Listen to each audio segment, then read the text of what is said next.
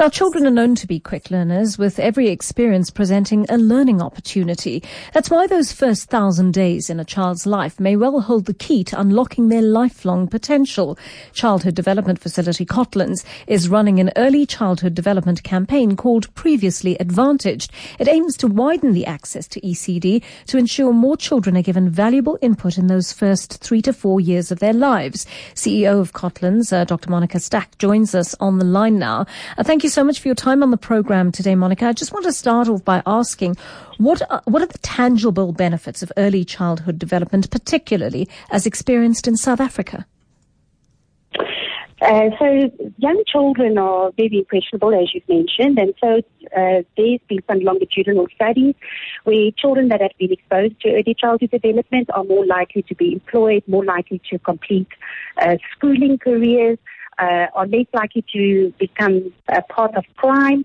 And so if you start calculating the costs, you know, that this uh, kind of is, uh, that society needs to pay, eventually in the long term, then it has, uh, it really has some, some serious financial um, benefits if we can get children uh, to have a good, solid foundation in the early years.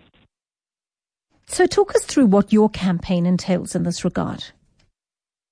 So what the campaign tries to, to put forward is that people who um, have been successful in life or have uh, had the previous previous advantage of uh, early childhood development, and because of the early childhood development, um, are successful and and are employable and contributing citizens. So you know one should never underestimate uh, just how children the impressions that that are left with children in those early years uh, you know, um, your previous um, interview was very interesting. You know, um, uh, how do we inculcate, you know, honesty um, mm. and, and, ability to, you know, to kind of um, take care of other people and so on, yes. and all of those very soft skills, those social skills, which we all kind of realize when we're adults, you know, they're really, really important. How I relate to other people, how I treat them with respect, how I have an honest and truthful character. Those are all formed before the child turns five. And so if we're able to, to inculcate that in a very young child through through playful activities, through how we engage with them in spaces where they are um, amongst other children, uh, that investment is, um, you know, un- almost invaluable. You, you can't put a price to how what that can mean uh, for society in the long term when those children um, enter into the workplace. Right. And take up responsible positions. Yeah. So, so Monica, tell me, how do you hope to broaden access to ECD in communities that haven't actually been able to ac- access it properly before?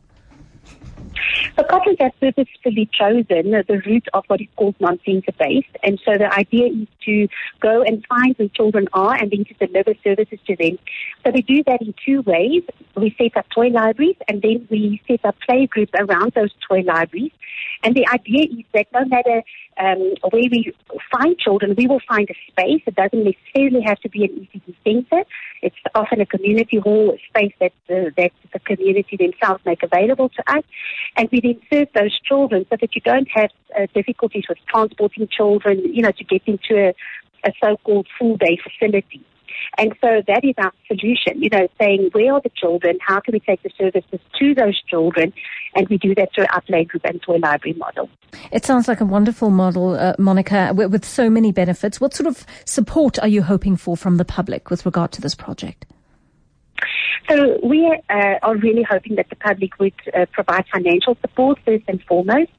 As with all other non-profit organizations, the only way to keep our concern uh, running is to have the cash to be able to uh, take youth that are unemployed, bring them into employment, train them and skill them to deliver uh, play-based learning um, through playgroups and toy libraries. And so we really believe that as an organization, we are doing job creation, we are alleviating poverty, we are helping communities take care of their children.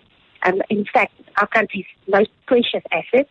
And um, if we have financial support from the public, we're able to continue our operations and, and continue reaching more than 22,000 children. So, Monica, just give us a quick way of contacting you in case any of our listeners would like to help. So go to our website, uh, www.cotlands.org. Great. Thank you so much for talking to us and all the best uh, with this project. It sounds like a really wonderful initiative. Dr. Monica.